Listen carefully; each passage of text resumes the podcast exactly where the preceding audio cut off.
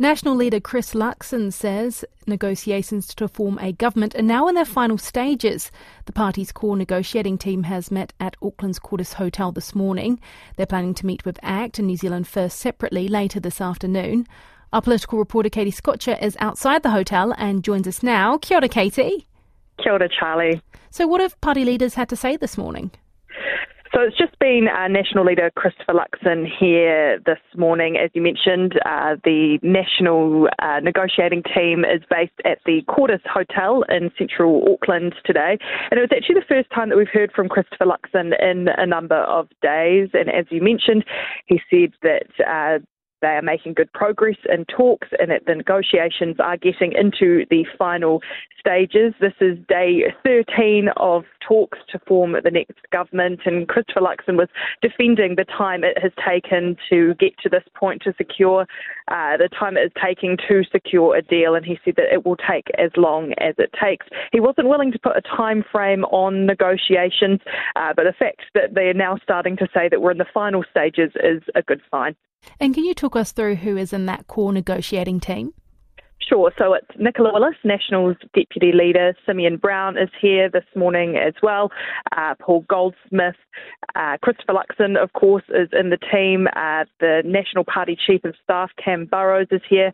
And National MP Chris Bishop is here too. And he actually had a bit of a difficult time getting to the hotel this morning. He arrived on an electric scooter a couple of seconds before his leader arrived. Uh, and it turns out that Chris Bishop actually had a bit of trouble trouble uh, finding transport to the hotel in Auckland, so he decided to get on an electric scooter with his work phone directing him, a coffee in another hand, and he actually ended up falling off of the scooter on his way here and pouring uh, the coffee all down his front.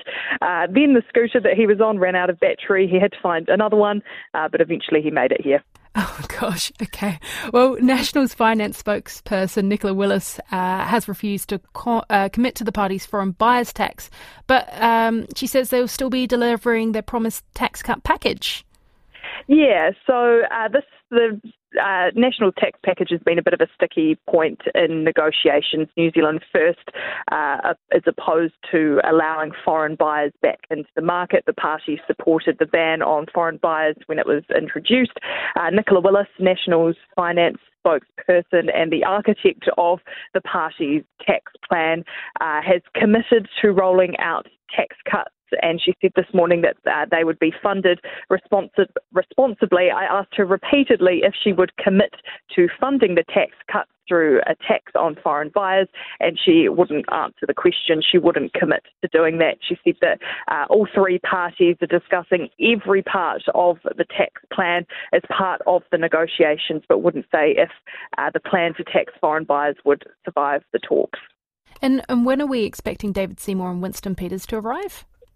It's not really clear. Uh, so when Christopher Luxon arrived this morning, he said that he was uh, meeting with National's negotiating team this morning, talking through what was a busy day of discussion uh, with party leaders yesterday, uh, and that he expected that he would meet with uh, parties this afternoon. So uh, they could appear at any point at the Cordis Hotel here in Auckland. We there's a big group of reporters here, so if they do turn up, we will update with any development development.